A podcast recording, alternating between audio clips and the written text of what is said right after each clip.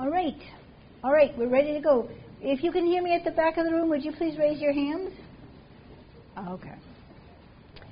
All right, we had the bad stuff, which you remember now, and will remember for the rest of your lives. Pusago, pride, envy, wrath, sloth, avarice, gluttony, lust. We had the bad stuff. Now we're going to have the good stuff. We're going to have the virtues next. That's what we're going to have next. And you will be surprised to hear I've got a little mnemonic device for this too. It's not as cool as Pusago, but it's what I could do. Chaff Widgecut. See, there it is. Those vowels don't signify anything, just the continent, Continents. Chaff Widgecut. If you remember Chaff Widgecut, you'll always have the seven cardinal virtues. There they are.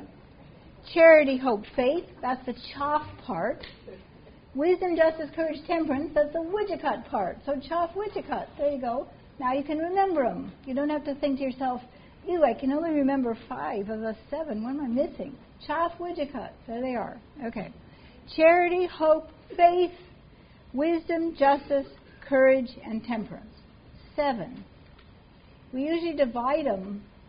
I think those first three are the theological virtues charity or love, hope and faith, and then wisdom, justice, courage, and temperance. These are the old Greek virtues, Greek and Roman virtues.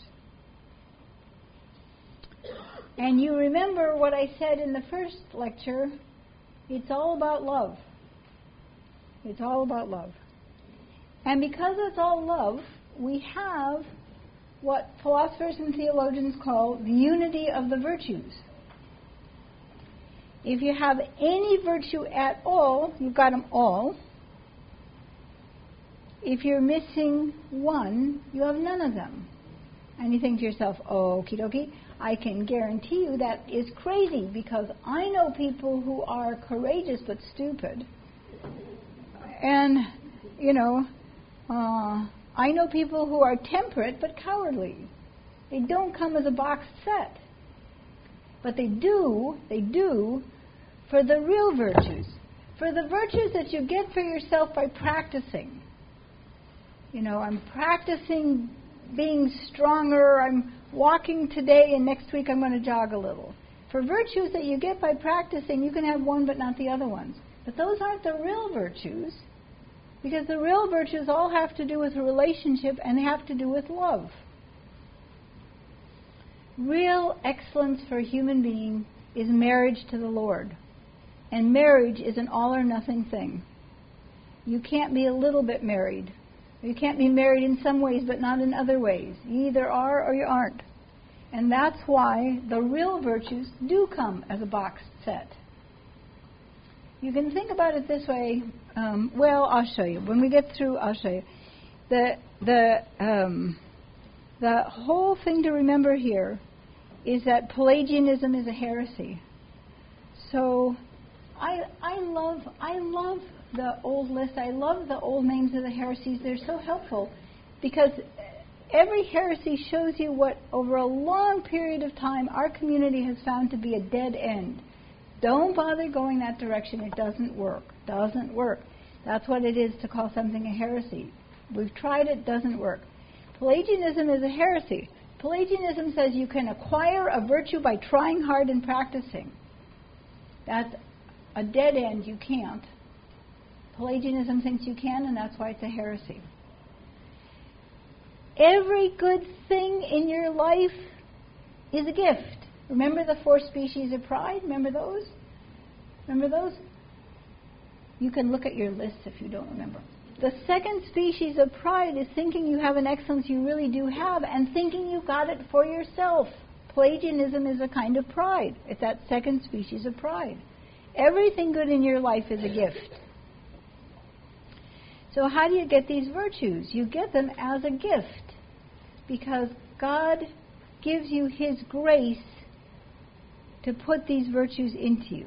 How does that work? It works just, and your role is just not to reject the gift. That's your contribution. Just don't reject the gift. So here's here's what it looks like. So suppose you have a baby sitting in a high chair eating out of these little jars of baby food, and an emergency arises, and you say to me, Oh, brother, I'm in real trouble. Could you just feed the baby his peas? I'll be back in about 10 minutes. Just feed the baby his peas. Not that hard, okay? Say, Sure, I'd be glad to. Then I face the reality of what's going on here. So I've got the baby in his high chair, and I say, Baby, here's your peas. And the baby says to me, uh, think, oh dear. So I say, baby, um, the spoon is a plane and your mouth is the hanger. Here, baby, here's your peas. Here's the airplane. And the baby says to me, ah. I think, oh dear, okay. Baby, if you eat these peas, if you eat these peas, I'll give you a cookie. We won't tell your mother. I'll give you a cookie. Just eat the peas. and the baby says to you, ah. Say, baby, if you don't eat these peas, you're coming out of your high chair. You're going to get nothing. You're going to be hungry. The baby says to you. Ah. And now, you know, nice people do not break the teeth of the baby to get the peas in. so you're just stuck. You may love this baby. You may feel sure you want to give the baby peas, but if that baby faces you with teeth clenched, you are just stuck. And that's God's situation with respect to us. If you will just stop clamping your teeth shut against God's love and God's grace, He will put the spoonful of grace in, and you're on your way. You have begun to eat your grace. That's how it works. That's how it works. And here's the really interesting thing all the virtues come at once. When you stop clamping your teeth shut, and God puts in the mouth, in your mouth, that spoonful of love and grace, all the virtues come at once. Why? Well, they don't come as a finished product. They come in their beginning stage, but they're all there at once. They're all there at once. And why is that? Well, here's the first thing to notice. On Christian doctrine, on biblical texts, in that first moment when you stop resisting, what comes in is not only God's love and God's grace, but God Himself. The Holy Spirit comes inside. So I don't do popular culture, and my kids censor my movies. They say, oh, you can't take mom to see that. So I see very few movies. so what I know about movies, I know because other people talk about them. So I did not see The Alien, but maybe you did. And the way that story works in that movie, the way this same story works in endless science fiction, is there's a super smart alien who comes inside a human being and takes over the human being and produces fear, loathing, and dread. Well, why not? Why wouldn't it produce fear, loathing, and dread? If you smash the teeth of the psyche, it will produce fear, loathing, and dread in the psyche. And the alien invasion smashes the psyche to come inside. God doesn't do things like that. But if you surrender in love and allow Him in, then we don't have the alien story we have the indwelling Holy Spirit. And what that means is when Christ says in the gospel, I will be with you always, he means it. He doesn't mean you should accept some theological propositions about me which you don't understand and which don't matter to you and then get on with your life. He means I, the person of Christ, am with you always. The Holy Spirit is the Spirit of Christ. The Holy Spirit and Christ and God the Father are one God. When you surrender, the Holy Spirit comes inside, and that is the Spirit of Christ. So that you are never alone. You are never alone. And when the Holy Spirit comes inside, you have all the virtues at once love, hope, faith, wisdom, justice, courage, and temperance. Not because you practice hard to get them, but because the Holy Spirit is with you. You are your beloved, and He is yours. And in that relationship, in that marriage, just beginning, easily broken, but still, in that marriage of you and the Holy Spirit, there is all variety of moral excellence. All variety of moral excellence. Because the heart of all moral excellence is love, and that is what you have then. So let me show you how this is supposed to work. Okay. So here's the three theological virtues faith, hope, and charity. And here's a way to think about them. Faith is a hatred of your own evil and a longing for God's goodness. Now, obviously, some beliefs go with this. I mean, you can't long for God's goodness if you don't have any idea of what goodness is, you don't have any beliefs about God's existence, and so on. So, obviously, beliefs come with it. But you can have all those beliefs and still be Satan. Keep that clearly in mind. Because Satan, ha- Satan believes all the things there are in the creed to believe. Why? Why would Satan believe all of them? Because they're true. And Satan's smart. So he knows which things are true. He believes all the things in the creed too. But guess what? He hates them. The crucial difference is not which items in the creed you believe. The crucial issue is what you love. And the very beginning of life in grace is not to be a perfectly good person. It's to see that you're not a perfectly good person and to wish that you were. There's an old, old proverb, funny saying. It says, if wishes were horses, beggars would ride. So do you know what this means? It means if wishing for you, if wishing for something, like wishing for a horse, actually just got you the horse, then all the beggars wandering around on their own two feet would be riding on horseback. And the idea is, doesn't work like that. Life doesn't work like that. It does for Christians. Wishes are horses, and beggars, which is what all of us are, we ride. Faith is longing for God's goodness. You long for it, you will ride on the Holy Spirit, and that goodness will come to you. Not immediately, but it will come to you, as long as you don't get off your wish. So that's what faith is in its crucial part. Although, as I say, obviously beliefs have to come with it too, but still, that's the crucial part. And then here's what hope is it's the acceptance that you will eventually get the thing you're wishing for. It's the acceptance of that. See, think about it this way. Suppose, suppose you can't sleep at night because you're so worried about your family's finances.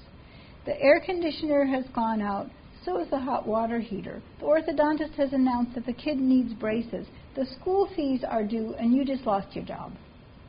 And now you can't sleep at night, you don't know what to do. And then the phone rings, and somebody says to you, You've won the lottery. It's a $100 million jackpot. And the, we're working on the forms. We'll need you to sign some papers. And the money will begin to come to you. It's X number of thousand dollars a month. It'll begin to come to you as soon as all the paperwork is done, and that generally takes about four months. Well, guess what?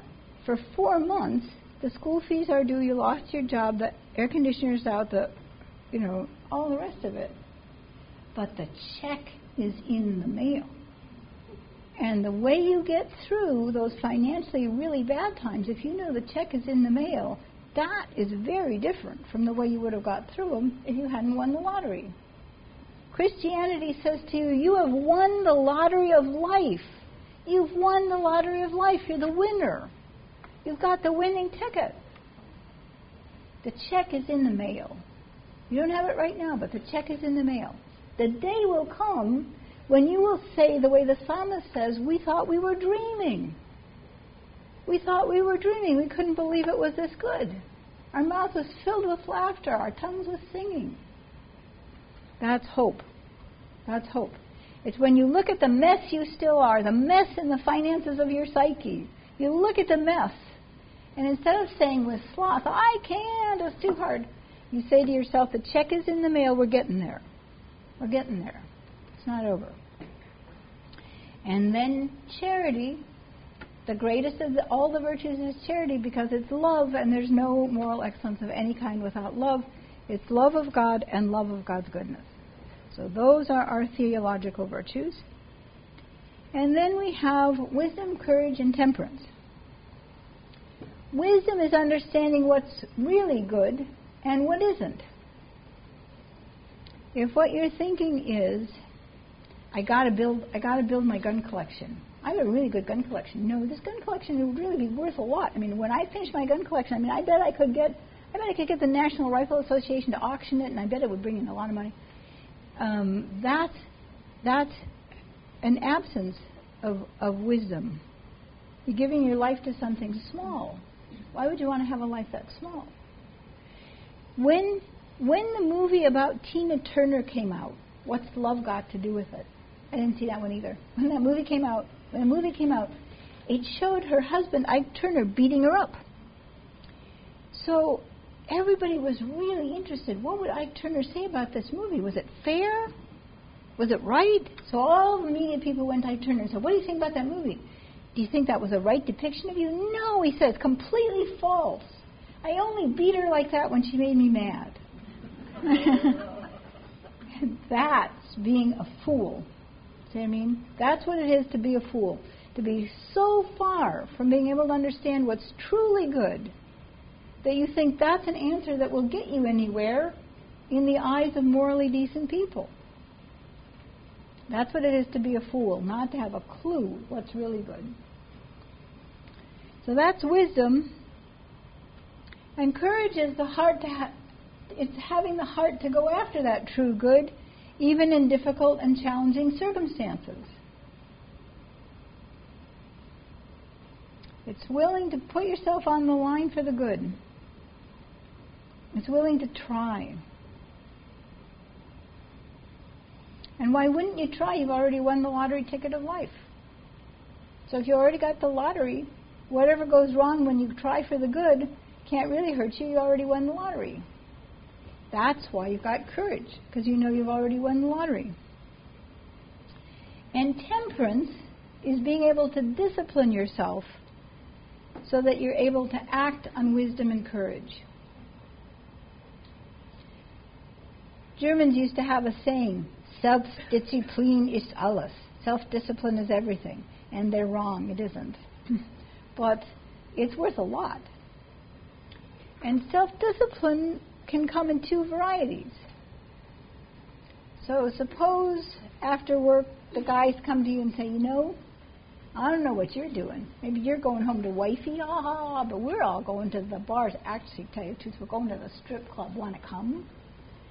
Now you can think to yourself, I am a self-disciplined person with the virtue of temperance, and I am going to control myself so as not to come. Well, that's that's good for something, but it isn't actually good for very much. Because here's what we really want you to say. We want you to say, I see the face of my wife when I'm not home and she doesn't know where I am. And I feel her pain and anxiety when she wonders what I'm doing. I recognize what kind of heartbreak and disappointment she would have if I came home at 2 a.m. and she figured out where I'd been. There is no way I would do that to her. Now we have something worth having in you. That's worth having. That's the real virtue of temperance. And temperance is feeling about God the way the guy in my little story felt about his wife. You are your beloved's, and he is yours. And do you want him to look at you that way after you've betrayed what he has given you? I don't think so. And that's what temperance is. That's what temperance is. A sense of a sense of the beauty of the Lord and a desire to stay connected to that beauty, to find that more worthwhile than whatever you would get by not having temperance. So you will notice if you're paying attention that Chaff-Widgikut is seven, and we just had six. Charity, hope, faith, wisdom, courage, temperance, but we didn't have the j and here it is it's justice. Justice is a matter of loving relations, of loving goodness in relations among human beings. It's loving goodness. And one way to understand what it is to love goodness in relation with other beings, other human beings, is to see it expressed in what used to be called the alms deeds and now are called works of mercy. So I am bending the knee to contemporary Catholic usage and I'm calling them works of mercy, but you know that's a bad title for them, and I'll tell you why. Because when you hear works of mercy, you think you can do them or not do them and it'd be okay either way. But actually, that's not right. These are all part of justice and justice is obligatory. So I'm going to give you a sense of what the old Catholic intellectual heritage thought of as justice, but I'm going to call it works of mercy, and you shouldn't get confused. Here's what it means to say they are obligatory. And I hope you don't mind my harping on this theme, but I find it helpful and it gives me joy. If you don't do these, your soul is damned to hell forever. Maybe, maybe you're fearful, and I shouldn't make that joke. Nobody is is damned to hell forever who doesn't really want to be because forgiveness is free, love is free. All you have to do is stop resisting it, and it belongs to you. And the obligatory alms deeds are part of the joy of your being called by God into a kind of life that is beautiful in holiness like God's. So, anyway, just to make sure you understand these are not, well, you can or you don't have to, it doesn't matter. They're obligatory. So here they are. First, there are corporal works of mercy. And you're going to be surprised to discover there's seven of those too. Okay, so here they are feed the hungry, give drink to the thirsty, clothe the needy, clo- I mean, clothe the naked, shelter the homeless, visit the sick, ransom the captive, bury the dead. They're on your sheet too. You don't have to write them down, they're on your yellow sheet. So feed the hungry, give drink to the thirsty, clothe the naked, shelter the homeless, visit the sick, ransom the captive. We don't really ransom captives anymore. What's the analog of this one? Who's captive in our world? The prisoners. The prisoners. This is being of some use, any use to the prisoners. And then there's burying the dead. So these are all things where when you care for other people, you are giving resources that diminish when you distribute them. So consider consider food and drink for the hungry and the thirsty. Well, that will take some of your money. And money is the kind of small good that diminishes when you distribute it. Or take visiting the sick or visiting prisoners. That will take your time Time is a resource that's precious also, and it also diminishes when you distribute it. So we are inclined to ask this question how much have I got to give? I mean, is it 10% of my time, 10% of my money, or would less be okay? I mean, you know, I'm a very busy person, I have a large family, I couldn't possibly. What would be appropriate?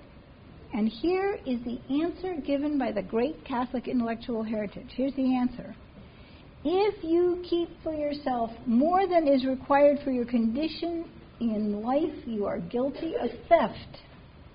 That is one stern and severe line.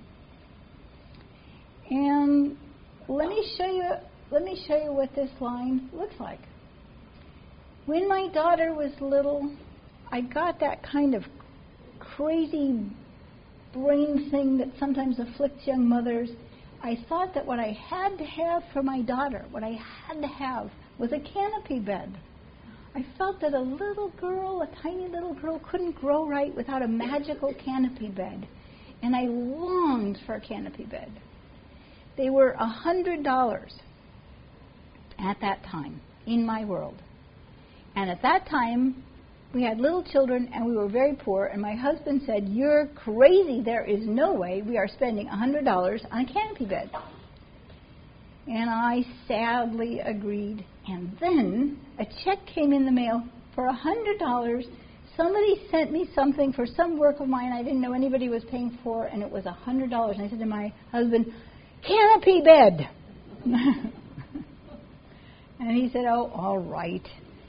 And then my neighbor, who had a little girl just the same age as mine, he said to me, Do you know the Ethiopians are starving? Have you thought about that? Do you have any idea how many people would be fed in Haiti with your hundred dollars? How in the world could you spend that money on something as frivolous as a canopy bed?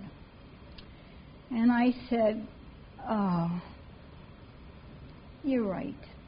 And I sent my precious hundred dollars off to the poor, and I got no canopy bed. And then that jerk went in his basement and he built a canopy bed for his daughter. As if those starving Ethiopians didn't need his time. See what I mean? time and money are both resources, and for both of them, you are called not to keep more for yourself. You're called not to keep more for yourself than your condition in life requires. Now, that condition in life caveat in there, that's kind of a big loophole. And you do need to focus on it and think about it. So I used to live next door to people who had kids about the same age as mine, and they used to use me as a referee. So they came over one day. The teenage daughter and her father were having a big fight, and I was supposed to referee. And the issue was snow boots. The issue was snow boots. He said, Those girls' snow boots in the mall are expensive. That money can be sent to the poor, and she can wear my galoshes when it's snowy. And she said, I would rather die than go to the high school in your galoshes. so I was supposed to referee. And I said to him, You lecture all around the country, don't you? Yes, he said, I do. He was an academic too. Lecture all around the country. He said, Well, do you lecture in your um, sweatshirt and your jeans? He said, Of course not. I lecture in my suit. He said, Well, how would you feel about lecturing in your jeans and your sweatshirt? He said, Eleonore, I can't do that. I said, Right, and she can't go to the high school in your galoshes. Her condition in life requires snow boots, just as your condition in life requires a suit to lecture in. So there is condition in life. It's a loophole. But you do want to make sure that you're careful with the loophole because pretty soon you're going to be explaining to yourself that you need the hope diamond, you know, and, a, and an ostrich leather vest for your condition in life. And then the loophole has wrecked the whole idea. So that's the that's what justice requires. That's what justice requires. And time and money are comprised, both comprised under this rule, under, the, the, under these alms deeds. But guess what? Here's a really interesting thing. Besides the corporal works of mercy, there's also spiritual works of mercy, spiritual alms deeds. And you will be surprised to discover there's seven of these too. So here they are seven spiritual works of mercy, and they trump the corporal works of mercy. That is, they're more important. Sometimes these young guys in religious orders who are educated until they're ready to explode with learning and education say, What we're going to do is we're going to work in a soup kitchen. Think, really? After all that education, why? They say, Well, because it's important to serve the poor. But they have forgotten that the spiritual works of mercy also serve the poor. They serve the poor in spirit. And the needs of the spirit trump the needs of the body. Unless, of course, the body is starving or something, and then it works the other way around. So Elijah, the great prophet Elijah, runs out into the desert with a terrible case of depression. Lord, I want to die, he says. And at a certain point, God sends to him an angel, and what the angel says to him is, not, let me discuss your depression, let me talk to you about your spiritual needs. The angel says to him, Here, eat this, because he's, his body is in need of food, and you can't deal with his depression until you feed him first, because he's hungry. So sometimes the works of mercy trump the spiritual works of mercy. But unless there's a case like Elijah's, where he really does have to be fed before you can talk to him, unless there's a case like that, the spiritual works of mercy trump. Because the needs of the soul are bigger and more important than the needs of the body. So here they are instruct the ignorant, counsel the doubtful, comfort the sorrowful, fraternal correction, forgive trespasses, bear with those who trouble us, and pray for others. So I'm going to take these one by one. Here's what you can do no matter what your condition is. Milton has a very famous po- poem about his own blindness, his own helplessness. I love Milton and I love his poetry, but the last line of his poem goes like this He says, They also serve who only stand and wait. And I think, no, no, that is wrong. Love Milton, but that is wrong. Because you're never in a position where all you can do is stand and wait. You can always serve the Lord in a more active way. And why? Because praying for others is one of the spiritual alms So I had a friend who was a Jesuit priest, very, very dear to me. He has now passed away. He was 93 years old. You know, at 93, you're not completely compos mentis. And he was in the hospital with tubes everywhere. I mean, just tubes everywhere. And he was dying, and he and he knew it. And they'd filled him full of drugs, so he was sort of wandering in mind a bit, also. And I stayed with him every day in that time he was in the hospital, and I heard him every day. He'd forget I was there because he was so out of it. He'd forget I was there, and so he'd pray out loud, which he probably wouldn't have done if he'd remembered I was there. But he prayed nonstop for everybody by name. And I don't remember what he prayed for the other guys, but I will never forget what he prayed for me. He said, Now, Jesus, now, Jesus, you know she's got another book in her, but you're going to have to help her. You're going to have to work with her so she gets that book done. And that book comes out in November. I just want you to know. so you can be in the hospital wandering in mind and hooked up to tubes and dying, and you can still serve the Lord because you can still pray for everybody. Okay. Hmm? well, you can ask in another time. I don't know what to do. Okay, so so that's that's one thing you can always do. And then here's the idea: you are called. What's true humility? Accepting every good in yourself as gift and using it to give back. And how do you give back? By helping others to be the best they can be. And this is how you can help others be the best they can be. You can instruct the ignorant. I say to Sister Mary Kathleen, Where is the ladies' room? And she says, Oh, right over there. Now she has instructed the ignorant, and that is a spiritual work of mercy. there is no one who cannot instruct the ignorant. And that's a work of mercy when you do. Then you can counsel the doubtful. You can't always give a beautiful argument for the existence of God, but you can at least say this. You can say, Well, all I can tell you is I believe in God, and He's a source of joy to me. Now you have counseled the doubtful. Or you can comfort the sorrowful. Sometimes you don't know what to say. You have no idea what to say. Well, maybe don't say anything if you don't know what to say. Just sit there. Your presence is a comfort to the sorrowful, too. So, whatever your own condition in life or your own background, you are always in a position to instruct the ignorant, counsel the doubtful, and comfort the sorrowful. And then there's this one bearing with those who trouble us. This is a matter of putting up with others while they are not yet the best they can be. These are helping others to be the best they can be.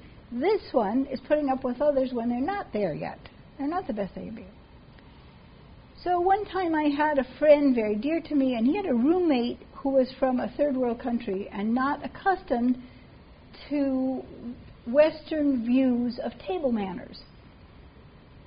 And in this country, he discovered egg salad, which he loved. So he would come with to lunch and eat egg salad sandwiches. Now, I have to tell you, I am a super picky eater. I have very strong views about what goes into my mouth, and egg salad will never make it there. Trust me. It's real, so gross.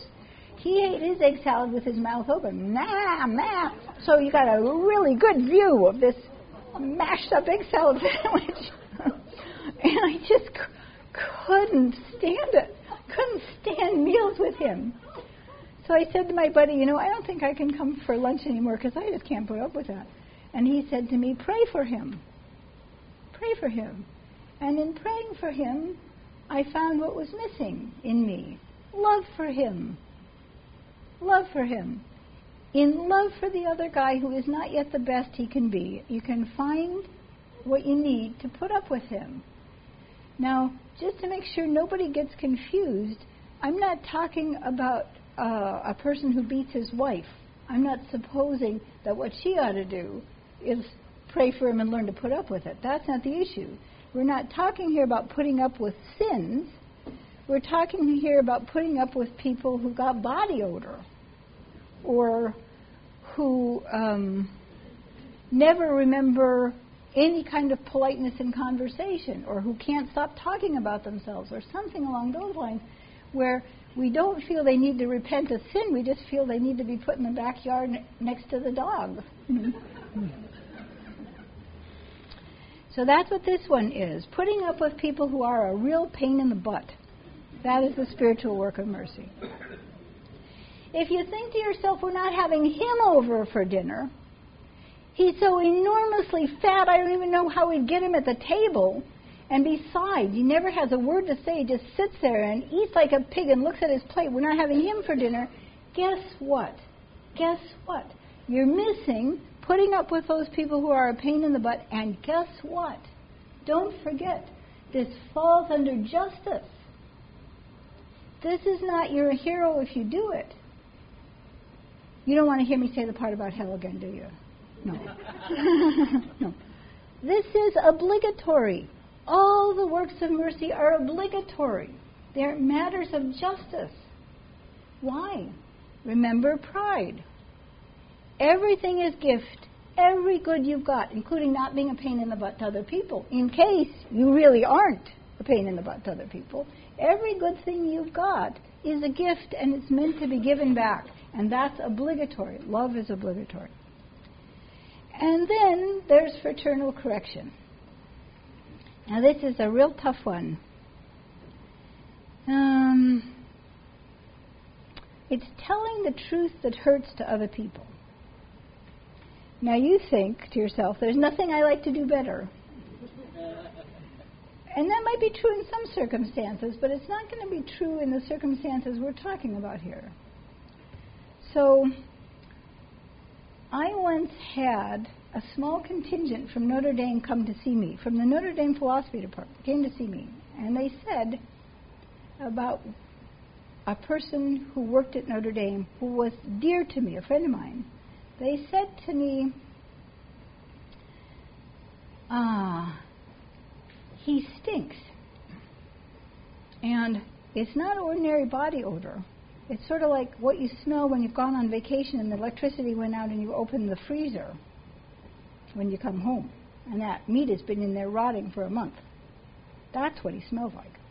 Now, you know, they didn't actually have to tell me this. I knew it myself because we had him for uh, Thanksgiving dinner every year, and when he left, it took us about two weeks to clean out the house.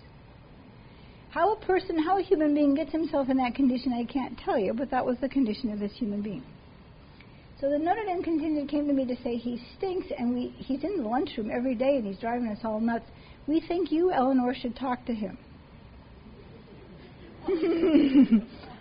I say to myself, you think, I, Eleonore, should talk to him? How about this for a ge- suggestion? You guys grow a little backbone, you talk to him. Fraternal correction is an obligation.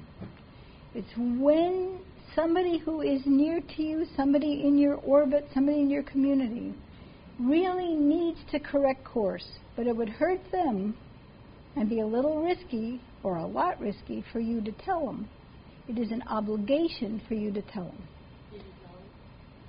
I didn't tell them. I didn't tell the Notre Dame guys either. I just declined. I declined their invitation to talk to my friend. Left it up to them to figure out what the next step was. I figured that would be hint enough. So here's the constraint on this idea you can't be running around knocking on doors telling people their sins. Good morning, I'm just here to tell you that I feel that the way you deal with your children is really inappropriate. that's that's see the the basic governing idea for everything is love. And love is not a matter of you're notching your holster with little notches that say how spiritually wonderful and advanced you are. It's a matter of seeing the other guy flourish in beauty of holiness. And if you are foolish in the way you engage in spiritual correction, you'll make them worse, you won't make them better. So everything about fraternal correction has got to be governed by love, and you have to think, how could I go about helping this person so that it works? So the other guy isn't just offended obstinate, explosive in wrath, so I don't make him worse, so I help make him better. How can I do this so I help make him better? In the case of my friend who stank, nothing was going to fix that. It was some very deep problem, and it was the least of his very deep problems. And uh, he died young out of his very deep problems, and I was glad to produce at least a little bit of family and a little bit of rest for him while he lived. So that's that's the thing to remember. Making another person worse is a sin against charity. And I won't tell you the part about hell again. I won't tell you. But but you know, the I joke. I shouldn't joke about that part about the deadly sins. But the beauty of the idea of a deadly sin is it helps you see this is serious. You are called to love, and love is not vapid, limp, lame, pastel. It's wild and it's beautiful, and you are called to it. And if you miss it, that will be a very big loss. A very big loss. That's the point. So, that's the first constraint on fraternal correction. You've got to really figure out how to do this so the other guy will be better. And then here's another constraint. You have to be sure you're right. Do you know what I mean? if you're going to correct the other guy for his adultery and he doesn't have any, then you've got either gossip or detraction. One of those two. Remember those? Those were on the daughters of the sins, the deadly sins. So you've got to be sure you're right. But then here's the last and bottom line about this. It doesn't matter what it costs you. It's obligatory. So at a certain point in this country, the doctor, the personal doctor of Mao Zedong, wrote a biography of Mao Zedong. And in this biography, he shows what a monster Mao was and how much he, the doctor, had to put up with what a monster Mao was because he was in daily contact with Mao, who wanted his doctor close to him. And he was Mao's doctor for a very long time. So in this book, he shows himself as a victim and Mao as a monster. And my thought was, no, Buster, you're the monster. You were there all the time, every day. When did you ever say a word to him? And of course, I know what the doctor would have said. He would have said, well, saying a word of correction to Mao could have put my life in danger. And here's the bottom line doesn't matter. Doesn't matter the great Christian thinker Augustine says if you see another guy sin and you are unwilling to engage in fraternal correction because you're worried about yourself, then whatever his sin is, yours is worse. So this is a severe, it's a severe requirement on a Christian life. It's a severe requirement. Reminding you of the constraints you can't be a busybody. You have to do this in a way that you feel pretty sure is going to help the other guy be better. And if it doesn't help him be better and makes him worse, then you have to shut up. But if you can see any way to help him be better, and you don't because you think he's going to be mad at you for this, then we have a serious sin. That's that's the idea. And that brings me to the last one, forgiving trespasses. Forgiveness is love directed at somebody who's done you an injury or an injustice. So think about it this way. Well, start with the bad news. Forgiveness is obligatory. There are no there are no PSs. Forgiveness is obligatory unless he's really a bad guy. It's just obligatory. Forgiveness is obligatory and there are no exceptions. And to say it's obligatory means that bad line if you don't engage in it. Now you might think to yourself, okay, this is where I get off the ship.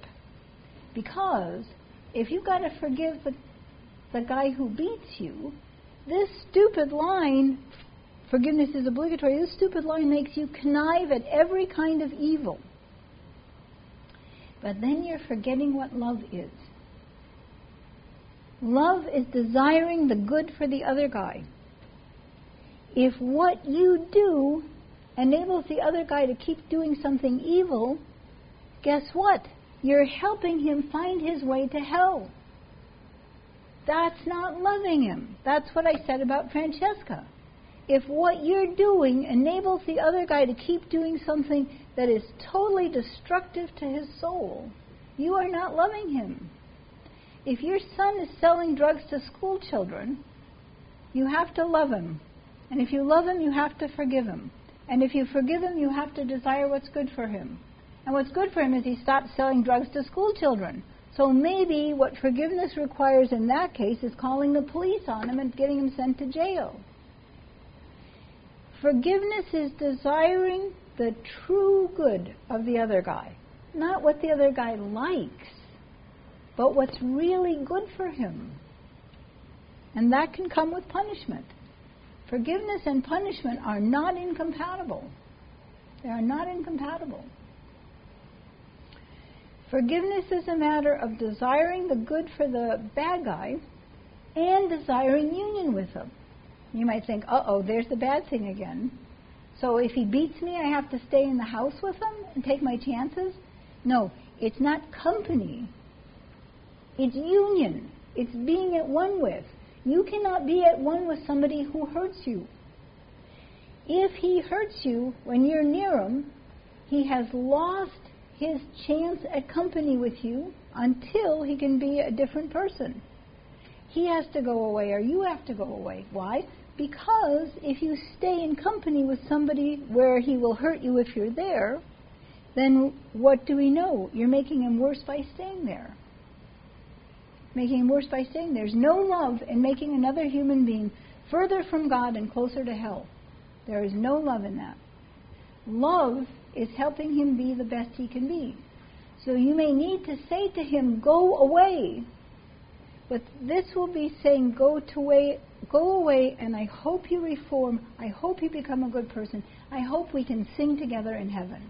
But for right now, you have to go away. And here's the interesting thing to notice you can forgive even an unrepentant wrongdoer. You can even forgive dead people. Why? Well, suppose you had a truly horrific father, something special in the way of evil, and he's dead now. You can say, I wish in his dying he might have found the Lord. I wish that he would have had a deathbed repentance so our Lord can take him to heaven.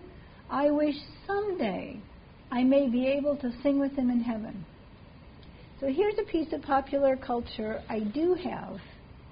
In the Star Wars movie, there's the bad guy, Darth Vader, and in one of those Star Wars movies, he dies. Did you see the part where he dies? He dies, and as he's dying, his son takes his helmet off. And there he is, grotesque, deformed, disfigured.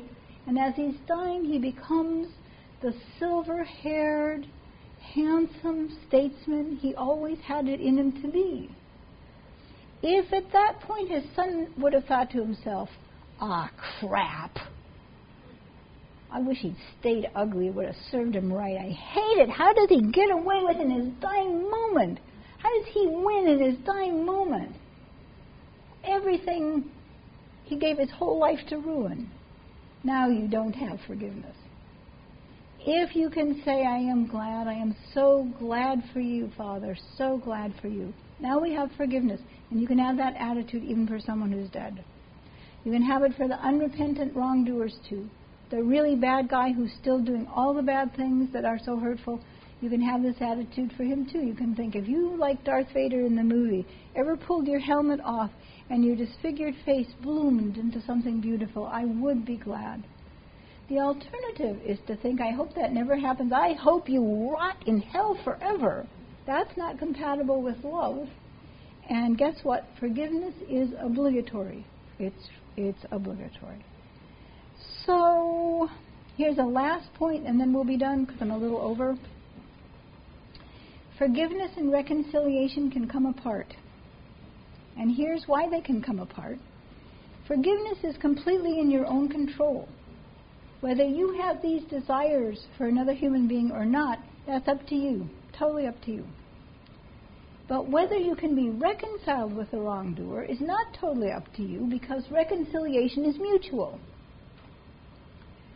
So, if my brother does horrible things and they're very hard to forgive him for, but I do, and then I think, let's be reconciled, that last part's not up to me. Because if he hates me and won't have anything to do with me, it doesn't matter what I desire. I won't get what I desire. Think about it like this forgiveness is love shown to somebody who's hurt you, and you can love unrequitedly. Because you love somebody doesn't mean they're going to love you back. And you can forgive, you might say, unrequitedly too. So reconciliation depends on the condition of the wrongdoer. And here's why I bring this up. Because a wrongdoer can do something so bad that it breaks a relationship and breaks it permanently. It may be that it is morally obligatory to forgive, but morally impermissible to reconcile. So here's here here's a horrible case, but it will show you right what I mean. Suppose you're the mother of a small child, and there's a priest whom you have trusted for forever, and have trusted this child with also, and then you discover the horrible abuse that's taken place. Forgiveness is obligatory. If you have forgiveness, you wish for this character that he would be stricken in conscience, deeply repentant, do everything in his power to make the world a better place. That's what you wish for him. And you wish that one day together you might sing in heaven. But reconciliation would be allowing him to come back to dinner at your house. And that you might not be able to do ever because the trauma he has inflicted on you and on this child will be opened up and revisited every time he shows up at the dinner table again. By his evil action, he may have broken relationship such that it can be restored in heaven, but not as it was before in this lifetime. So it's important to see that forgiveness is always obligatory because it is a kind of love, a desire for good, a desire for union. But there may be, there may be circumstances where the evil done breaks a relationship past mending in this life. And if that's the case, then you can forgive, but you don't have to reconcile because you forgive. So we have to take evil seriously. Nothing about saying love is obligatory, nothing about saying forgiveness is obligatory means that evil doesn't have to be taken very seriously and dealt with also sternly. It does. But nonetheless, it is open to us to love and to forgive. So let's just finish with the lists. Here's the list of the spiritual works of mercy instructing the ignorant, counseling the doubtful, comforting the sorrowful, fraternal correction, forgiving trespasses, bearing with those who are a pain in the butt, and praying for others. And here's the corporal works of mercy feeding the hungry, giving drink to the thirsty, clothing the naked, sheltering the homeless, visiting the sick, helping the prisoners, burying the dead. And they are all matters of justice. And as justice, as justice, they are all part of the seven cardinal virtues charity, hope, faith, wisdom, justice, courage, and temperance. So there you go. You got the list, you see how they work. And we're done for this time. Thank you, Doctor.